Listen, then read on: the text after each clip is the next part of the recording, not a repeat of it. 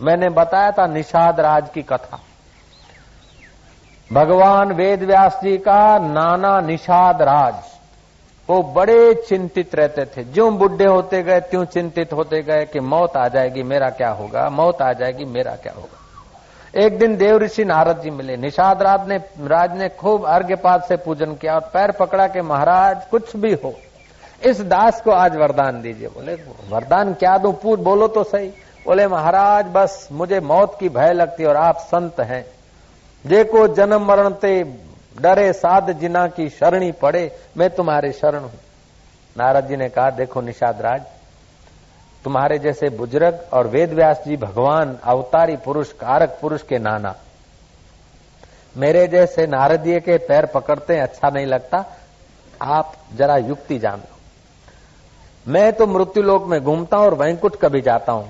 मृत्यु के पास मेरा जाना हुआ नहीं यमराज से मेरी फ्रेंडशिप नहीं है જે પાણીએ મગ ચડતા હોય ને એ પાણી હું તમને બતાવું મગ ચડાવવાની રીત બતાવું તમને जय जय वेद व्यास भगवान तुम्हारे धोते लगते हैं और उनकी यमराज के साथ सीधी लेन देन है सीधा संबंध है क्योंकि वे कारक पुरुष हैं मैं तो दासी पुत्र में से संत बनाऊ वो तो कारक पुरुष तो महाराज वेद व्यास जी आए तो पहले उनसे वरदान ले लेना और वरदान दे दे तब आप बताना कि मेरे को मृत्यु का भय लगता है और मुझे मौत से तुम बचाओ वो हां भी कह दे तो तुम छोड़ मत देना उनको उनको बोलना कि मेरे सामने वो तुमको कह देगा कि मैं यमराज को कह दूंगा फिर भी ज्यादा बड़े आदमी होते बड़ा काम होता है शायद कहे न कहे હું સાહેબને ફોન કરી દઉં છું હું મામલતદારને કહી દઈશ હું કલેક્ટરને કહી દઈશ એમ મિનિસ્ટર કહે પણ તમારે બે રહેવું પડે કે સાહેબ અમારા હામે કરો ફોન ને તમે ભૂલી જાઓ જય શ્રી કૃષ્ણ तो जब तुम्हारे रूबरू कहे तब तुम उनका पीछा छोड़ना बोले बस इसमें तो मैं आप पक्का हूं ચોક્કસ જેમ હું ગરડો થયો ને એમ ચીકણો થતો ગયો માણસ જેમ ગરડો થાય ને એમ ચિકાસ આવે એની તમે ચિંતા કરો નહીં હું ચીકણો આમ ગુંદર જેવો ચોટી છે નારદ કે તમારું ભલું થાય જાઓ નારાયણ નારાયણ नारद खुश होते होते मुस्कुराते मुस्कुराते गया कि हारू टाढ़ा पाने खस गई, पर भारू पत्यु। दिन गया, महीना गया, कुछ दो महीना गया वेद व्यास जी आए। हो अर्घ्यपात से पूजन किया। नाना जी ने कहा कि वेद व्यास जी कुछ भी हो, तुम मेरे पुत्री के पुत्र हो, मैं तुम्हारा नाना लगता हूँ। बुढ़ापे में आप मेरी एक बात मानो। बोले, एक नहीं, नाना, चार मानो। बोले, एक मानो। वचन दे दो। बोले, वचन। बोले आप मुकर जाए तो बोले नहीं रघुकुल रीत सदा चले आए हमारा वचन भी ऐसा रहेगा बोले पक्का वचन देते कि पक्का हाथ पे पानी ले लो बोले पानी ले लिया देखो वेद व्यास जी आप कारक पुरुष हैं आप संत हैं आपकी बड़ी पहुंच है मैं बूढ़ा हो गया हूं मुझे मृत्यु का भय लगता है મને મરવાની બીક લાગે છે ગરડો થઈ ગયો છું અને તમારી પહોંચ યમપુરીમાં સીધી છે ડાયરેક્ટ ડાયલિંગ છે તમારું અને તમે યોગબળથી જઈ શકો છો મને સાથે લઈ જઈ શકો છો તો મહેરબાની કરીને યમરાજને મારું નામ કમી કરવાનું કહી દો મને તેડું ના મોકલે એટલું કરી દો બીજું કાંઈ જોઈતું નથી મારે કે સારું હું કહી દઈશ કે ના એમ ના ચાલે મારી રૂબરૂ કહો તો જ મને શાંતિ વળે કહી દઈશ ને સાહેબ સરકાર વિચાર કરશે ને હું કરાઈ આપીશ ને એ ટાંપું ને એ તો અમને ઘણા અનુભવ છે મૃત્યુલોકમાં અમે તો ભેળા આવીએ અમારે હામે ઓર્ડર થવો જોઈએ સારું वेदवास जी ने देखा कि काका चिकने हैं नाना जी चलो वचन दे चुके हैं यमराज के पास गए कि यमराज ने आगता स्वागता किया बोले ये हमारे निषाद राज नाना है इनको बुढ़ापा हो रहा है मृत्यु का भय लगता है तो आप कृपा करके इनका मृत्यु के लिस्ट में से नाम कमी कर दें यमराज कहते हैं कि इतनी छोटी सी बात और तुम्हारे जैसे संत का और मैं इनकार करूँ? शोभा नहीं देता है। ज़रूर करता, लेकिन देखो, मेरे हाथ की बात नहीं है। मेरे को जहाँ काल के वहाँ से लिस्ट बनकर आती है, और जिनका संकेत होता है, उन्हीं को हम दूत भेजते हैं। हम खाली मैनेजमेंट करते हैं, जैसे जेलर होता है ना, वो मैनेजमेंट करता है। न्यायाधीश के वहाँ से ही लिस्ट बन के आती है कि ये नंग रखने हैं ये नंग छोड़ने जय जय। तो ऐसे काल कराल के हाथ में जो लिस्ट बन जाए उसके पहले आप पहुंच जाओ તમારી નામાવળી આવે તમારા નામનો નોટિસ આવે એ પહેલા જે ઓફિસમાંથી નીકળવાનું નોટિસ હોય ને ત્યાં આપણે પહોંચી જઈએ હું તમારી હારે આવું છું ચાલો તો યમરાજ और निषाद राज और भगवान वेदव्यास गए काल कराल की ऑफिस में काल कराल को मिले तो तो उठ के खड़े हुए कि हो हो आज वेदव्यास जी जैसे संत ब्रह्मवेता आत्मज्ञानी और हमारे इस ऑफिस में काल कराल की कोई કોઈ જ્ઞાની સંત કોઈ મહાપુરુષ પ્રસિદ્ધ કથાકાર જેલરને મળવા જાય તો કેવું લાગે હે અથવા ન્યાયાલયમાં ઉભા હોય તો કેવું લાગે અથવા સિનેમા થિયેટરમાં ઉભા હોય તો કેવું લાગે અથવા ગાંઠિયા ખાવાની દુકાને પાંચ મિનિટ જઈને ઉભા રહ્યા હોય તો કેવું લાગે જય શ્રી કૃષ્ણ એવી રીતે કાલ કરાલની જે ઓફિસ, ત્યાં જઈને ભગવાન વેદવ્યાસ, યમરાજ અને નિષાદરાજ, એ ત્રણેય મહાનુભાવોની હાજરી. એટલે કાલ કે છે, બોલો, શું વાત છે? કેવી રીતે આવવાનું થયું? એને સરપ્રાઇઝ થાય છે અને આશ્ચર્ય થાય કે બીજું તો કઈ નહીં, યમરાજ માની ગયા છે અને આ મારા નિષાદરાજ નાનાજી છે. પણ તમે જે લિસ્ટ મોકલો ને, એમાં નિષાદરાજનું નામ મહેરબાની કરીને ના મોકલશો. એમને મૃત્યુનો ખૂબ ભય લાગે છે. કાલ કરાલ કે છે કે, એમાં તો શું મોટી વાત? હું તો ન મોકલું, પણ મારા હાથની વાત નથી. વિધાતા જે રીતે નિયતિ કરીને મોકલે છે, તૈયાર કાગળિયા, મારે ફક્ત અહીંથી ઓકે કરીને જ રવાના કરવા પડે છે. એટલે વિધાતાને આપણે હું તમારી સાથે આવું છું. એટલે યમરાજ વેદવ્યાસ કાલકરાલ નિષાદરાજ, એ આખી ટુકડી જઈને વિધાતાને દ્વારે પહોંચી. વિધાતાએ જોયું કે આ મહાનુભાવો એકબીજાની સાથે મળવાનો જેમને સમય ના મળે, બધાના ખાતા જુદા અને બધા ભેગા મળ્યા છે. મૃત્યુલોકનો એક ભીલ, નિષાદ. પાછા કારક પુરુષ, અવતારી અને એ વળી પાછા જેલરની સાથે અને એ પાછા સપાટાઓની સાથે આ શું સ્વાગત કરતા કરતા પૂછ્યું કે આ મહાનુભાવો બધા ભેગા કેવી રીતે આવ્યા છે ત્યારે વેદવ્યાસજી કહે છે કે આ નિષાદરાજ જે દેખાય છે મારા નાના છે એમને વૃદ્ધત્વ આવ્યું છે ને મોતની બહુ બીક લાગે છે. યમરાજ મારી વિનંતી માનીને એમણે સંમતિ આપી છે. પછી કાલ કરાલે પણ સંમતિ આપી છે કે મારી પાસે કાગળી આવે એટલે હું ઓકે કરાવી આપીશ. પેલા કહ્યું, મારી પાસે આવે તો હું ઓકે કરી દઈશ. તમે જેમ કહો છો એમ. પણ એ કાગળિયા મૂળ તમારે ત્યાંથી શરૂઆત થાય તલાટીને ત્યાંથી કાગળિયા જાય, મામલતદારને ત્યાં જાય, પછી કલેક્ટરને ત્યાં જાય ને પછી મિનિસ્ટ્રીમાં આવે. તો આ મિનિસ્ટ્રીમાં આવે એ પહેલા જરાક તમે કંઈક કરી આપો. જય જય. સારો શેરો મારી આપો.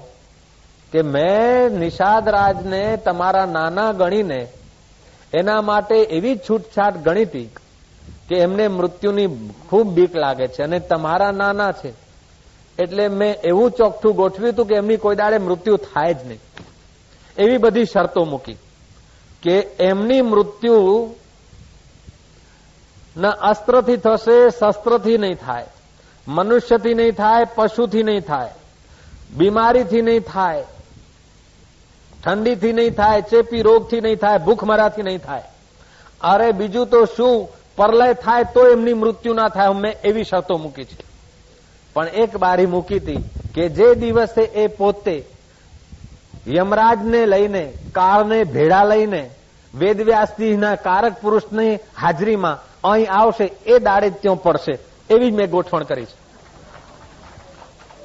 मैंने ऐसी शर्तें डाली कि उनकी जल्दी से मृत्यु न हो न ऊपर मरे न नीचे मरे न सुबह मरे न शाम मरे न अस्त्र से मरे न शस्त्र से मरे न बीमारी से मरे न ठंड से मरे न भूकंप से मरे न महाअग्नि से मरे न महाप्रलय से मरे ये तब मरेंगे जब ये स्वयं निषादराज स्वयं कारक पुरुष वेदव्यास जी को काल कराल को यमराज को लेकर विधाता के द्वार पर आएंगे तभी मरेंगे उसके पहले नहीं मर सकते એવું સાંભળતા જ નિષાદરાજ तो हेड्या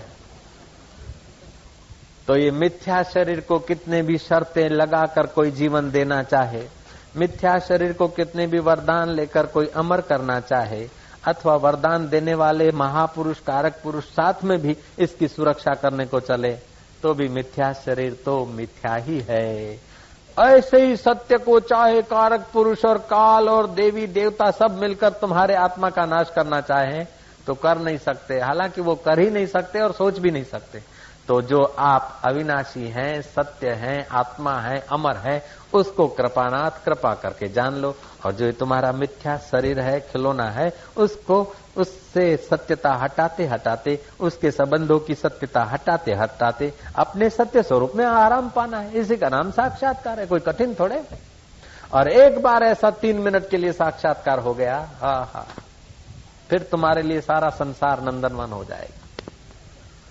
फिर तुम्हारे को सुख सुख नहीं, दुख दुख नहीं, लाभ लाभ नहीं, हानि हानि नहीं, मान मान नहीं, अपमान अपमान नहीं, आप अपने अलौकिक आनंद में, अलौकिक ज्ञान सत्ता में विराजमान हो। आपके आगे स्वर्ग का राजा भी नन्ना मुन्ना बटुकड़ा लगेगा। तो पृथ्वी के राजाओं की क्या बात? आप ऐसे ऊँचे अनुभव में विराजेंगे। तीन मिनट के लिए एक बार आप अपने असली आत्मा का अनुभव कर लो। दोबारा गर्भवास नहीं होगा। और ये उधारा धर्म नहीं, मरने के बाद नहीं, जीते जी इसका अनुभव हो सकता है। फिर तुम्हारे आगे सायुज्य मुक्ति, सारूप्य मुक्ति, सामीप्य मुक्ति, सालोक्य मुक्ति, स्वर्गीय मुक्ति, सब छोटी हो जाएगी। जब कैवल्य मुक्ति का कैवल्य स्वरूप का साक्षात्कार होगा तो आज का श्लोक कहता है कि तस्मात जिज्ञासार्थम। उस जिज्ञासा के लिए वेदव्यासी ने कहा अथा तो ब्रह्म जिज्ञासा। आज का भागवत का श्लोक कहता है कि ब्रह्म को जानने की जिज्ञासा करो और जगत की सत्यता हटाते जाओ। जो सत्य मिथ्या जगत सच्चा भास रहा है, मिथ्या देह सच्चा भास रहा है, मिथ्या व्यवहार सच्चा भास रहा है, उसको मिथ्या समझते जाओ। उमा कहू मैं अनुभव, अपना उमा कहू मैं अनुभव, अपना सत्य हरि भजन जगत सब स्वपुना। सत्य हरि भजन जगत सब स्वपुना आप अपने आप में आराम पाओ। अपने आप को जानो, अपने आप को पूजो, सूक्ष्म बनाओ अपने वृत्ति को। तुम चाहे विद्या पढ़ाते हो या पढ़ते हो, धंधा करते हो या करवाते हो, नौकरी करते हो या सेठ होते हो। लेकिन थोड़ा समय निकाल कर एक अद्वैत ब्रह्म में आराम पाने की कला सीख लो। फिर सफलता, यश, कीर्ति तुम्हारे दरवाजे खटखटाए। तुम्हें फुर्सत हो तो निहारो, नहीं तो फिर पैर पसार के सोते रहो। मौज तुम्हारी है। लेकिन बिल्कुल यारो, सच्ची बात है। खुदा की कसम खा के बोल। अपने अद्वैत स्वरूप में, अभेद स्वरूप में खूंटा गाड़ो। उधर चिंता, प्रिय चर्चा, विरही ना संभालना। स्व स्वरूप स्थिर था ये बदा सहजे टड़े आप दुकानदार हो, चाहे ऑफिसर है, माई है, चाहे भाई है, पठित है, चाहे अनपठित है, थोड़ा समय निकालकर सूक्ष्म वृत्ति बनाकर अपने आप में आराम पाओ। फिर जिस विषय में जो भी आप काम करते हैं, उसमें सफलता तो तुम्हारे दरवाज़ा आके खटखटाएगी। यश, सफलता, जय जयकार, तुम्हारा इंतज़ार करेगी। तुम्हें मौका मिले तो आँख उठाकर देखो, नहीं तो डर कर दो तुम्हारी मौज की बात। एकदम सीधी सच्ची बात। और बोलो तो और तुम्हारी महिमा का भांडा फोड़ दूँ।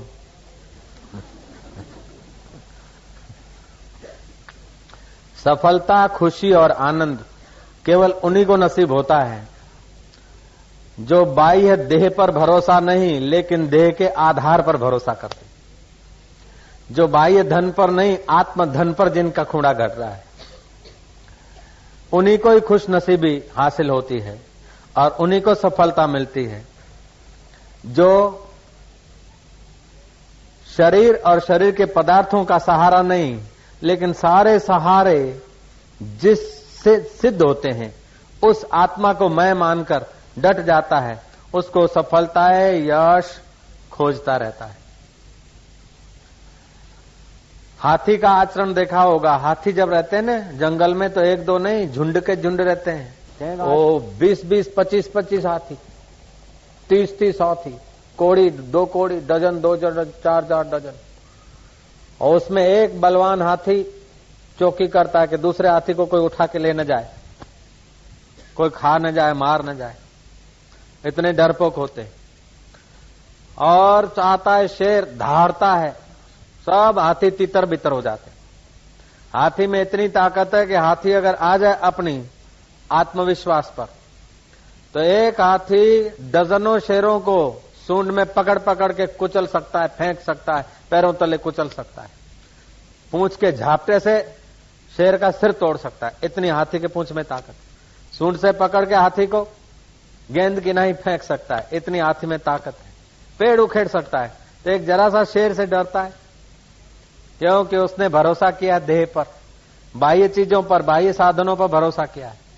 और सिंह ने भरोसा किया अपने आत्मा पर। सिंह का आचरण वेदांति है, और शेर का शेर का आचरण वेदांति है, और हाथी का आचरण देह अध्यासी। हाथी बाह्य स्थूल शरीर को बचाता है, स्थूल शरीर पे भरोसा रखता है। हाथी बचाव में बचाव खोजता है, लेकिन सिंह छलांग में ही अपना बचाव खोजता है। ऐसे ही अपने मान्यताओं के मोटी मोटी जाड़ी जाड़ी मान्यताओं को तोड़ डालो। अपने सिंह गर्जना करो, शिवोहम के आत्मभाव की। तो आप व्यापारी हैं, गृहिणी हैं, गृहपति हैं, लड़की हैं, लड़का है, जो भी हैं, लेकिन कुछ समय ऐसा निकालो कि अपने आप में आराम पाओ। फिर यश, सफलता, आनंद, प्रेम, जीवन का खजाना आपको खोजता खोजता पीछे घूमेगा। आपकी मर्ज़ी पड़े तो उस पर नज़र डालो, बेचारे का उपयोग कर, नहीं तो छोड़ दो। ऐसा आप शहनशाह होते और सफलताएँ उन्हीं को नसीब होती है, जाने अनजाने। साइंटिस्ट जब अनजाने में एकाग्र हो जाता है, तब खोज करता है, रिसर्च करता है। नर्तक जब नृत्य करते करते, नर्तकी नृत्य करते करते कौन देख रहा है, नहीं देख रहा है, सब भूल जाती है, नृत्य बन जाती है। अनजाने में एकाकार हो जाती है, तब उसके नृत्य का प्रभाव पड़ता है। गायिका या गायक गाते गाते जब एक तान हो जाते हैं। मैं गा रहा हूँ, लोगों को अच्छा लगता होगा, नहीं लगता होगा, ये सब सोच विचार नहीं, बस वो गायन बन जाता है। तो एकाग्रता से मज़ा आता है। आनंद हमेशा एकाग्रता से ही नसीब होता है। कोई वक्ता, कोई संत, अथवा कोई राजनेता, लेख लिख कर आता है और भाषण करता है पढ़ पढ़ के तो उसका कोई प्रभाव नहीं पड़ता। अथवा बिना पढ़े भी भाषण करते समय याद रखता है कि मैं भाषण कर रहा हूँ। प्रजा पर इम्प्रेशन डालना है, ऐसा कहना है, वैसा करना है। जब सोच विचार कर सीरियल वाइज बोलता है तो उसके बोलने में कोई दम नहीं होता। जब अनजाने में वो अपने आत्मा से एक होता है, फिर जो भी गुनगुनाता है तो उसका सत्संग बन जाता है, शास्त्र बन जाता है। डिस्को वालों को डिस्को करने में आनंद आता है, म्यूज़िक के साथ तालमेल करते हैं। तो तालमेल म्यूज़िक के साथ झूमते हैं, खाना खाते खाते झूमते हैं, डिस्को करते करते झूमते हैं। वहाँ प्रदेश में होटलों में म्यूज़िक बजता रहता है, खाना खाते खाते झूमते हैं। तो उनको मज़ा आता है। इटाली में गए ओमकारनाथ। तो वहाँ के एक समाज के अग्रगण्य के साथ उनका भोजन समारंभ था। तो ओमकारनाथ से पूछा, वहाँ के अच्छे साइंटिस्ट अग्रगण्य व्यक्ति थे, उन्होंने, कि एक ग्वाल बॉल के घर पैदा हुए तुम्हारे कृष्ण, और ऐसा तो क्या था उनकी बंसी में? तो लड़कियाँ, लड़के, भाई माया घर छोड़कर रात्रि को, पूनम की रात को, एक जरा सी बंसी की म्यूज़िक पर घर बार छोड़कर चले गए। और कृष्ण जहाँ जाए, रोती हैं, गोपियाँ, आँसू बहाती है, ये क्या है? ये सब कैसे हो सकता है? पॉसिबल ओमकार नाथ ने कहा, भाई, मैं कृष्ण नहीं हूँ। जो कृष्ण के लिए मैं बोल सकूँ। चलो, भोजन करो। भोजन करते करते दो चम्मच उन्होंने उठाए। और जो भोजन का सामान के पड़े थे कप आदि रिधम से चम्मच बजाने लगे। चम्मच बजाने लगे तो ओमकार नाथ कुछ जानते थे बजाने में, क्या पता? तो उनका साज सुनते सुनते धीरे धीरे वो जो भोजन कर रहा था उनका साथी, वो झूम रहा है। और झूमा, उन्होंने और तेज बजा, और झूमा। उसने आखिर बोला, प्लीज़ ये बंद करो, मैं भोजन नहीं कर सकता। बोले, जब झूठे चम्मच बजाते बजाते तुम्हारा देह ध्यास हिल जाता है तो तुम्हारा खाना फीका हो जाता है, अंदर की ऐसी मिठास आती है। तो जो अपने आप में बैठकर बंसी बजाते हैं तो ग्वाल और गोपियों को मज़ा आ जाए घर बार छोड़कर, पागल हो जाए तो इसमें क्या आश्चर्य। मैं झूठे चम्मच के द्वारा तुमको पागल कर सकता हूँ। तो श्री कृष्ण बंसी के द्वारा अगर ग्वाल और गोपियों को देह अध्यास से पार करके ब्रह्म रस का दान कर देते निगाहों से तो इसमें क्या आश्चर्य? नो डाउट इन इट इसमें कोई डाउट नहीं। तो नज़रों में, नज़रों से वो निहाल हो जाते हैं जो नज़रों में आ जाते हैं। तो अनजाने में आपका देह अध्यास गल गया और आप राम में मस्त हैं, आत्मज्ञान में मस्त हैं तो आपकी निगाहें भी बड़ी काम करती है, आपकी वाणी भी बड़ी काम करती है, आपका तालमेल भी बड़ा काम करता है। काशी में निजानंद नाम के एक जीवन मुक्त वृद्ध संत रहते थे, निज के ही आनंद में।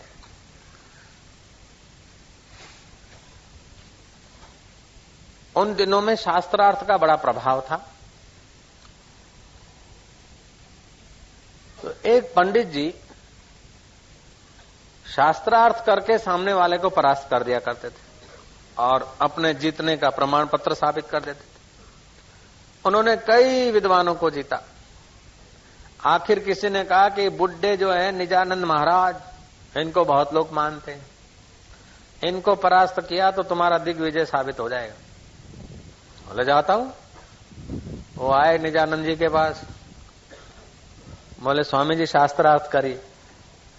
स्वामी जी ने कहा, शास्त्रार्थ करके क्या करना है? बोले, आप बड़े हैं या मैं बड़ा हूँ, ये साबित हो जाएगा। स्वामी जी ने कहा, भैया तू दो बार बड़ा। कि नहीं महाराज, ऐसा कहने से तो मेरी यश नहीं बढ़ेगी। आप लिख के दें कि आपकी हार हो गई, मेरी जीत हो गई। बोले, लाओ, लिख दू मैं क्या है? और बाबा जी ने तो लिखने की तैयारी बताई, लेकिन चेलो ने कहा कि बाबा जी आपको तो लाभ, हानि, यश, अपयश, मान, अपमान कुछ नहीं, क्योंकि आपने तो सत्य में खूंटे गाड़े। लाभ, हानि, यश, अपयश, इसका ही होता है, आप जानते हम आपको गुरु मानते तो हमारे गुरु का जरा ये जाके बदनामी करेगा कि तुम्हारे गुरु को हम जीत के आए। तो महाराज, हमारा सिर नीचे हो जाएगा, हमारे गुरु को तो परवाह नहीं, मान हानि की। लेकिन हमारे गुरु के लिए कोई कुछ बोल दे, हमारे तो बेटे, बेटिया, बहु है, इज़्ज़त आबरू है। हाँ हमारे वेवाई हैं, जमाई हैं।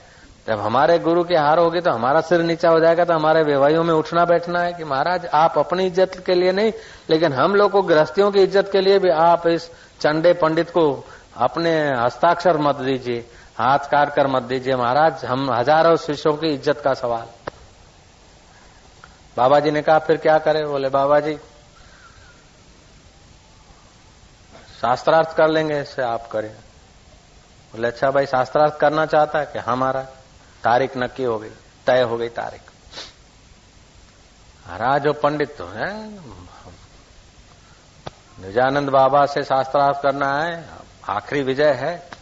उसने तो किताबों पे किताब पढ़े, रटे खूब, सारे पुस्तकों को बस खोपड़ी में धर दिया उसने तो मोबाइल बना दिया शास्त्रों की।